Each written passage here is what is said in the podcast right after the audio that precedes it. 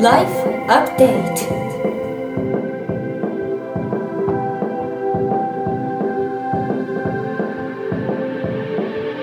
Life Update Life Update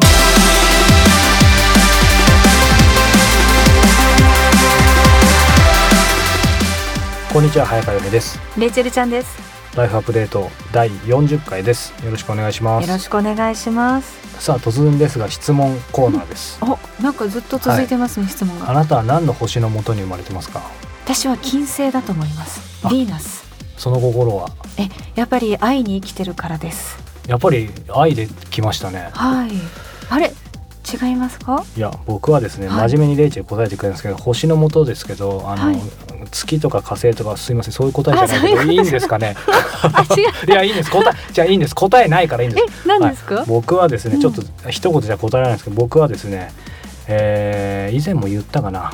うーん店をですね、うん。潰す星のもとに生まれえてくる、それちょっと怖い星のもと。嫌ですよね。もしくは臨時休業の星のもとに生まれててですね、え？ー、なんでだろう。実はですね実はというか、まあ、今言っちゃったんですけど、はい。例えばなんかここのレストラン行こうとかここのなんかちょっと雑貨屋さん行こうみたいに行くとですね、えーまあ、臨時休業ぐらいだったらいいんですけど閉店しましたみたいになっあてることが本当に多くてしかも困るのが一人だったらまあやっちゃったでいいんですけど、うん。なんか大事な誰か連れてってる時に限ってですね、うん。ここ行こうみたいに言った時に限ってそれが起きると。面白い。まあ面白いけどちょっと僕自体困るんですけど 本当に多くてそんなの当たらない人は当たらないでしょ？当たんない人は当たんない。え実はここのスタジオに来る途中にどうしても前の収録の台本にチャーシューだったから、もうラーメンラーメンラーメンと思って、はい、この一番近くのラーメン屋さん見たら星が4.1で高くおて。ーいいじゃないですか。言ったら臨時休それもまさか僕のせいにしようとしてます今ね。シンクロですね。早川さんのエンディングがこれが来ると思わずに呼びました読んねじゃったんです。そうなんです。そしてですね、うん。えー本当に多いの。で、えーとまあ、ある意味行かずに良かったっていうのもあるんだけどつまりこれ今の話でいけばチャーシューでこのチャーシュー麺の店行こう、それいえ行く前に気づいたの？それは調べて。行ってドアに貼ったじゃあそれはかわいそうだけど、まあ、僕の場合もそういうこともあるんで、うん先に調べるんですよ。うなんだ。でもその調べてここ行きたいって時にやっぱりあのたった週に1回とか2週間に1回月曜日休みとかそこが今日みたいな当たっちゃうんですね。引き寄せますそうなんですよ。本当に困ったのはこの間たまたまなんですけど、はい。あの僕は戦争体験者のあの取材してる「戦争の記憶」っていう別の番組があるんですけど、それでですね栃木のあるおじい様のところに取材しに行く時にたまたまもうずいぶん78年ぐらい前にそのと近くの道を通ったことがあって、うん。そこでものすごい美味しい地元でしかない、えーまあ、レストランがあって、うんまあ、そこ行こうと思ったんです。よでも僕こういうよりによって系の星のもとに生まれてるんで 今回ね事前にし、じまあ、最近そうですけど調べてるんですよ。だからややってるあか。ー。で、えー、ともちろん調べたら営業中なんですね。で行ったら、えー今週は臨時休業っていうことで、えー。ただ、まあ、やっぱり電話してししなあのーしなかったのが失敗ですね。もうこのそう5年ぐらいはだからずっと常に行く時に必ず電話してるんですよね。どこ行くのも。すごい。サイトだけじゃなくてもう全て。あのもういつも行ってる例えば先週お話した公営のプールももうやってるに決まってるんですよ決まってるけど毎週週2回は必ず行く前に 電話してるんですか？でたださすがに「やってますか?」って毎回言うのもなんか僕的にちょっと億劫なのでうん。聞き方コツがあってですね何にも役立たない聞き方のコツなんですけど「あの今日何時まで営業してますか?」それいいですね。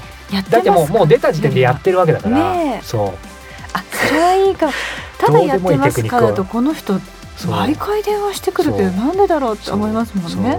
ただまあ週にも電話してると毎回この人営業時間みたいな。まあさすがに相手も変わってると思うんであれなんですけど。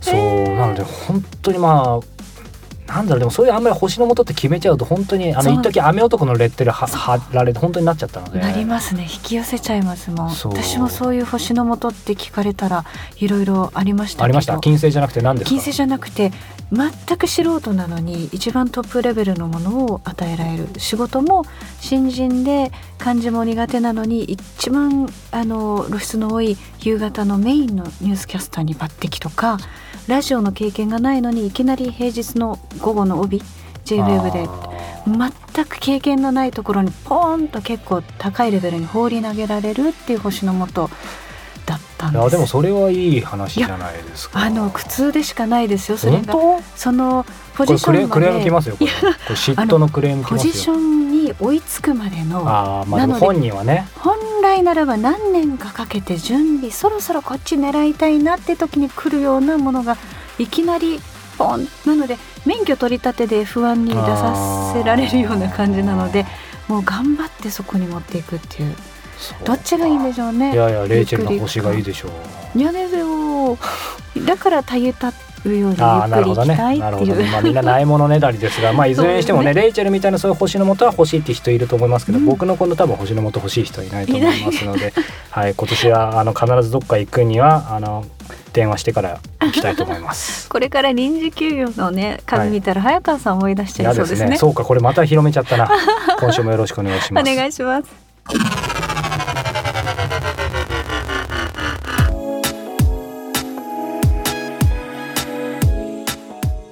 国内外のトップランナーや本物と呼ばれる人に早川洋平さんが直撃。そのエッセンスを皆さんにお届けするこのコーナーですけども今月は大倉源次郎さんです。人間国宝でいらっしゃいます、はい。第4回目。うん。最終回なんですけども、はい。今回出てるかな？あのー実はですね無理言ってですね、うん。もう本当怒られそうですけども人間国宝の大倉さんにですねやっぱり小鼓、はい。せっかくだったらラジオだしねどういうものかっていうのはうん。百聞は一丁にしかずということでですね、はい。そう。持ってきていただけないかっていうことでですね。そう。高価なものをお持ちくださったわけですよね。ストラディバリウスばりにバリの。金額も多分すると思うんですけど。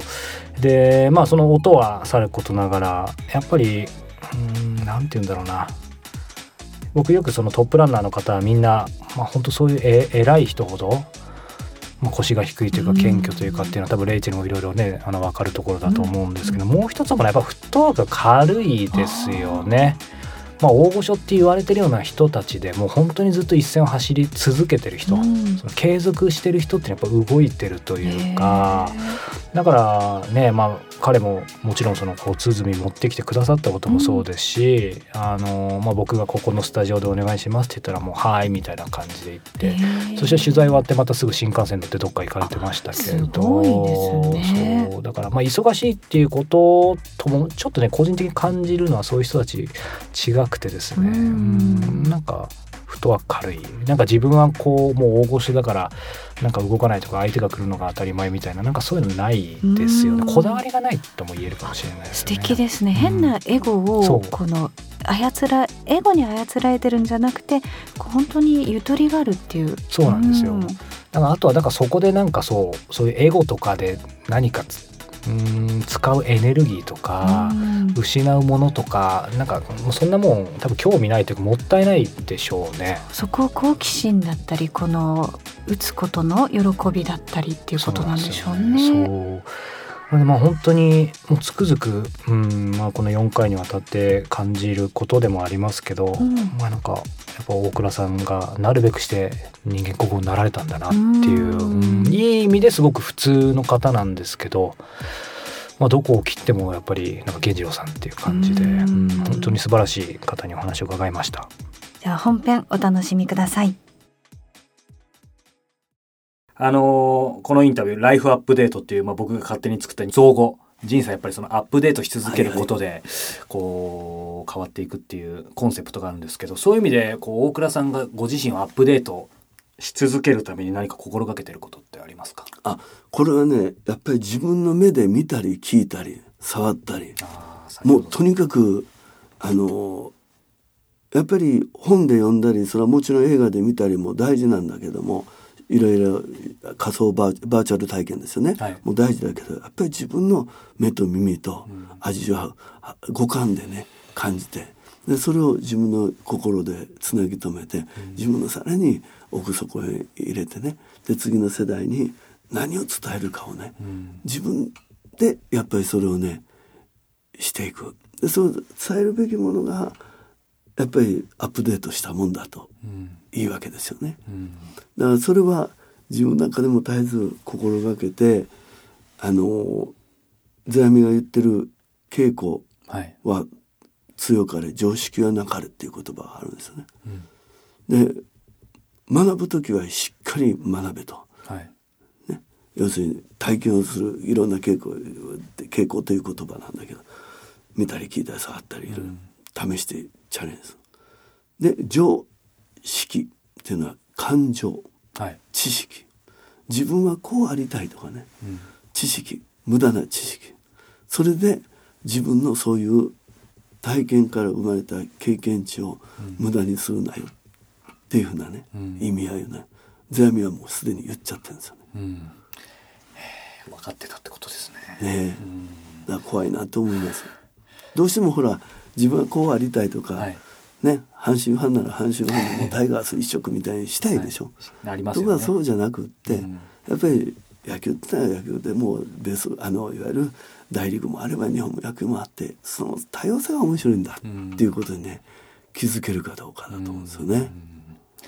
このそうですね3年間でこう大倉さんがご自身の何か生き方で大きく変わったこと、まあ、取り入れたものでもいいです。し捨てたものでもいいですけど、まあ、そういう意味で何かアップデートってありますか？へえそうですね。これはね権現思想っていうね。権現思想。うん。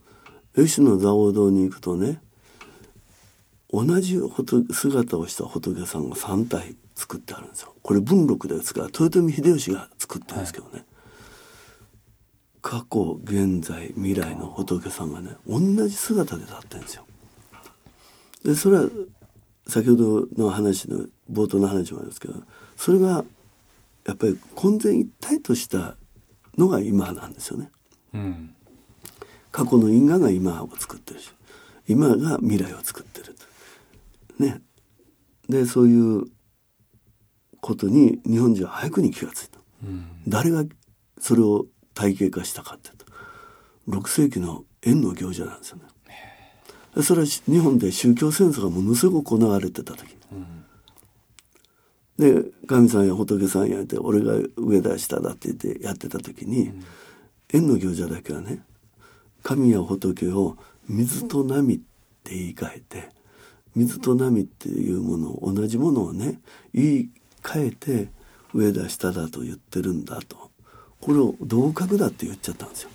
うん同じことなんだよって。円の行者がね。でそのそれをまあ非常にあの広めたおかげで、はい。一旦神さん仏さん人っていうのが仲良く生活しだすのが奈良の都であったりねするわけで平城宮710年に経つわけね。でこれが国づくりの原点として非常に大事だったんで、これは記録に残そうよって残したのが713年の「古事記うんあ」ね。でこれで日本の歴史書として書きましょうと。日枝のあれが口述したって。ね、で大野安丸はまあ文章化していくっていうことになるんだけども、はい。書く文字がなかったって言ってるの。うん。それなぜか。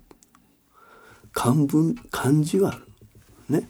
でその紙四文字っていうかそのいろいろそういういろんな記号化した文字はある、はい。でも大和言葉として平成のえ平城宮の奈良の新しい都でそれを新しい言葉の記す文字がなかったっていう意味ですよね。うん他の民族の他の文字はいっぱいあるわけですよ。はい大和民族としての大和の書く文字がまだ作られていないという意味ですよね。うんで初めて万葉仮名みたいなのを作って「古事記」を書いちゃう。そこでかそれが713年なんですよ。はいね、それから1350年差が2013年にあったわけ。はいでそのあたりに立ち会ってるわけですね僕ら。そうですね。でしょ？うん。うん、でその神仏集合っていうかみんなで仲良くやろうぜっていう、で田植えを稲作を使えた人たちが田植えをみんなでやり合って延べにして30万人のお米が取れるようになったおかげで、延べにして30万人の妊婦が必要だと言われる平城宮とあの立派な建物。春日興福寺が続いて立つようにかった。興福寺と平城宮同じ時代にできてますからね。で春日大社も平岡神社から、あの今の春日大社にその後しばらくしてきてますからね、あそこで初めて人と神と仏が仲良く生活したわけでしょ。はい。それのおかげで日本の国家としての形ができて、初めて大和言葉を記す万葉仮名を作りました。っていうことになるわけよね。それが全部つながってるわけですね。それで権現思想ですよね、はい。次に権現様を世に出したのは誰か。能楽を日本全国に広げようって言って言った徳川家康。そうか。ね？今日光日に光はい。東照宮でしょ？日光東照大権現でしょ、そうですね。ね、秀吉は報国大明神なんです。よはい。権現思想を徳川家康はやっぱりどっかで気がついてくれたと思うんですね、神さん仏さん人が仲良く頑張って徳川の平和の実を作ろうよって言って神道も仏教も人間もみんなでまあ他のいろんなさまざまなねものまで含めてはい。仲良くしようぜって言って作ったのが徳川時代だから、奇跡の260年っていうのは平和に行くわけですよね。それを気がついたのは広角天皇って言って幕末の天皇で、はい。それで送り名を縁の行者に与えた。うん。それは人弁大菩薩、はい。神様は返じた大菩薩。ああなるほど。ね？だから神とが大菩薩になったんだよっていうことをね言っちゃったわけですよね。これはやっぱりつながってるんだと思う僕は。つながってますね。うん、で今まああの明治維新で廃仏希釈があったりして、また神仏分離だなんだってってなるんだけどもやっぱり今アラブやそれこそ宗教紛争今何世界中で起こってますよね。その宗教紛争を乗り越えた日本が世界にね日本人日本の歴史の中でこうやって乗り越えましたよっていうことをね、過去の事例を出して世の中に言えるのは、まあおそらく日本ぐらいじゃないかなと。そうですね。うん、それの芸能として舞台芸術化したのが虚構の舞台の上で、うん、理想の未来おじいさんの笑った顔を演じてみせる沖縄芸能に集約されてる。っていうふうに考える。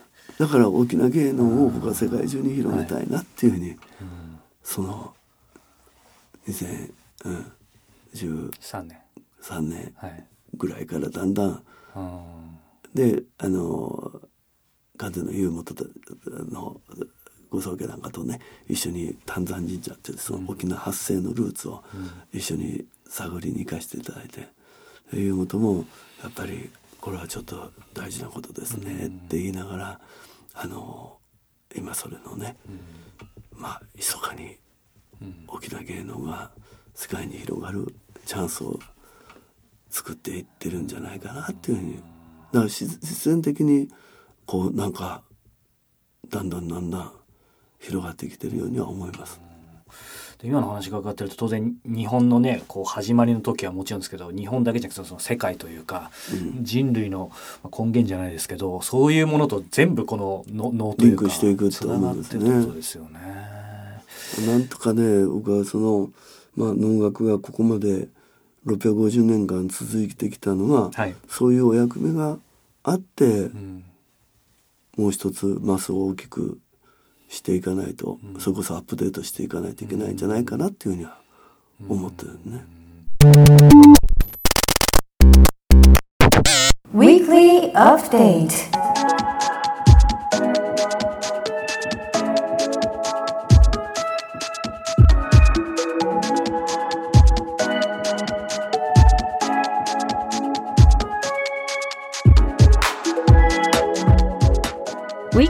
Weekly Update このコーナーではプロインタビュアーの早川さんが実際に体験した人生をアップデートしてくれるものやことをお届けしています早川さん今週は何ですか？グランズレメディです。グランズレメディ、はい。かっこいいタイトルですけど、はい、ちなみにレメディってどういう意味なんですか、レメディって例えばの治療薬的なもので、はい。そういうハーブのレメディなのかなんとかレメデそうですね。ィとかホメオパシーレメディとかもありますよね。うんますよね。まあそのレメディだとは思うんですけども僕が今回紹介するこれはですね、まあ、簡単に言うと足の匂いを、うん。まあ、消すというか、えー白い粉です。あ。足の匂いが白い粉ってなんか怪しいですけど。でもブーツの季節じゃないですか。女性的にはやっぱりね気になるんですよね。やっぱそうですか、うん。これ実は僕自身がこう気になり始めたのは夏だったんですよね、まあ、やっぱ汗かくしあとそのまあランニングとかも結構裸足でランニングシューズ履くのが好きなのであとはまあいあの石田純一じゃないですけどあのロローファーとかもねうん。意外と裸足で履いた方がみたいな。そうか。でも僕石田純一じゃないんでやっぱり足が臭くなっちゃうんですね。はい、なので純一さんだってなってるはずですよ。そう。でいやその時にまあほらうんと足洗い男性向けにね結構売れてるやつ足洗いソープだったりとかますね。あと,、えー、ともちろん靴下とか靴にスプレーとかあるんですけど、スプレーだとなんかね全然足りない気がする。そうだよね。うん。でやっぱなんか全部対症療法につなんかな感じがしてでなんかないかなもっと根本的なものってあった時に、まあ、ちょっといろいろ調べた時に出てきたのがですねこの、えーグランズレメディっていうもので何でもニュージーランドでうん。20年以上愛用されている、まあ、少数剤のようでですね、その白い、まあ、粉って言いましたけどなんか天然成分からできてるもので徹底的にその匂いをまあ簡単に言うと靴靴の底というか、うん。靴にあの粉をですねもうほんとちっちゃいスプーンついてるんですけどそれで一杯、まあ、石灰の粉みたいな感じかな、うん。なんかイメージ的にもなんか、うんあののなんつうんだろう機能的にも。それを、重曹みたいな感じうん、ですよね、そうそうそうそう、それを本当に一杯それを1週間ぐらいかな連続でやってると匂わなくなるって書いてあっあてー。でも本当に匂わない。だ夏それをやって以来もう匂わない。じゃあ殺菌されてるってことですねそうそうそう。そう元が。そうなの。あだからしかも自然の成分だったら安心ですね。そう。だから靴が、まあ、足っていう靴がなんて言うんだろうなもう消臭靴にななんかなっちゃう感じ、あいいですよねまあ、こんな感じでねこう写真だけ見るとちょっと怪しい粉パッケーですけジでもどおしゃれじゃないですそうかそう。やっぱりなんかニュージーランドのものなんでうん。非常にいいかなっていう。で一応1週間靴の中にそのグランズレメディ入れるだけで効果まあ6ヶ月ってことなんで。すごい。僕夏にやったんで、まあ、もうすぐ結構それが経ちますけどいまだに大丈夫だしまあ別にねそろそろ危ないなと思ってたらまた粉入れればいい,、えーすごい。いいだけなので。私よくスプレーをですね毎日入った後にしてますけど全然でしょ？効いてない気がする。あそう。そうなんだからレイチェルル言ってるまさに女性は特にこの季節。ですよ。なんかあのそれこそあの先月だった忘年会シーズン、そして今月だった新年会とかいろいろあると思うんですけどそういう時にちょっと和室とやかでブーツ脱いで確かに。もわんって嫌ですからね。でやっぱりまあ別に男だから臭くてもいいだろうってことはなんかやっぱ女性はより気にするよね、うん。より気になりますね。そうだよね、うん、なさりげなくもしパートナーさんいらしたらそこにシュッシュッシュッとかけとくのもいいしお子さんが部活とかでねそうなんです。使う時もいいですね。で唯一の弱点があるんですが何でしょう、要はですねこれまあ見ての通り白い粉なんですね、うんうん。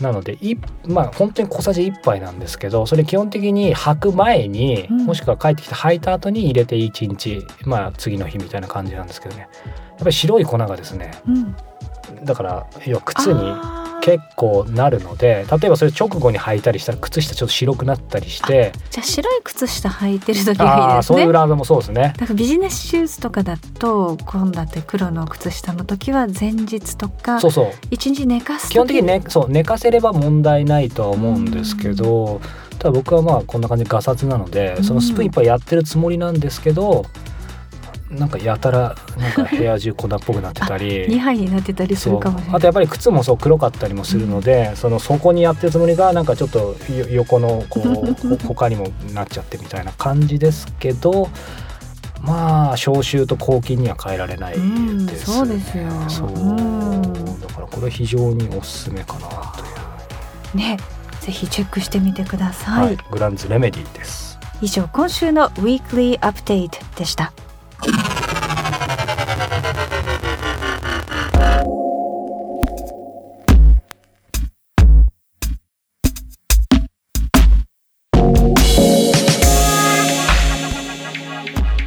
さあ、えーこれれであなたもね、えー今日から靴を裸足で違うかブーツをね女性はねはい。安心して履けるというなんかテレビショッピングみたいになってきました。一回ちょっとノリでやってみたいですね、うん。あの今すぐここに電話みたいな感じでね。やってみたいですね、はい。これなんか早川さんグッズとか。そうそうそうそう、ね。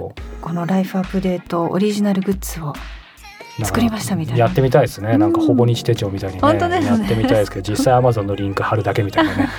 はい。まあいつかね機会あればちょっとやってみたいと思ってます、さてこの番組ではリスナーの皆さんから早川さんへのご質問番組へのご感想も募集しています。こういうグッズ作ってほしいという意見あもねあいいですね。ただきたいですね。協力者も欲しいですね。はい、アイデアぜひ教えてください。え番組のサイト life-upd.com トップページ右上コンタクトからお願いしますまた番組では早川さんが実際に世界を回り直接行ったインタビューや体験したことの中から価値あるものだけを厳選してお伝えするメディアライフアップデートプラスも連動して展開しています。番組ではお届けしきれなかった大倉源次郎さんを含むトップランナーたちのロングインタビューもバックナンバーも含めて全てお聞きいただけます。詳しくは番組のサイト life-upd.com をご覧ください。ということで、えーもう冬のはずなんですが、うん。やはり、えーずっとスタジオで収録してくると暑いですね。暑い。私はノースリーブのワンピースを今着ていますね。僕もちょっと半袖になりたいんですが、えーこの後やはりまたプールに行きたいと思います。それではまた来月。さようなら。Bye for now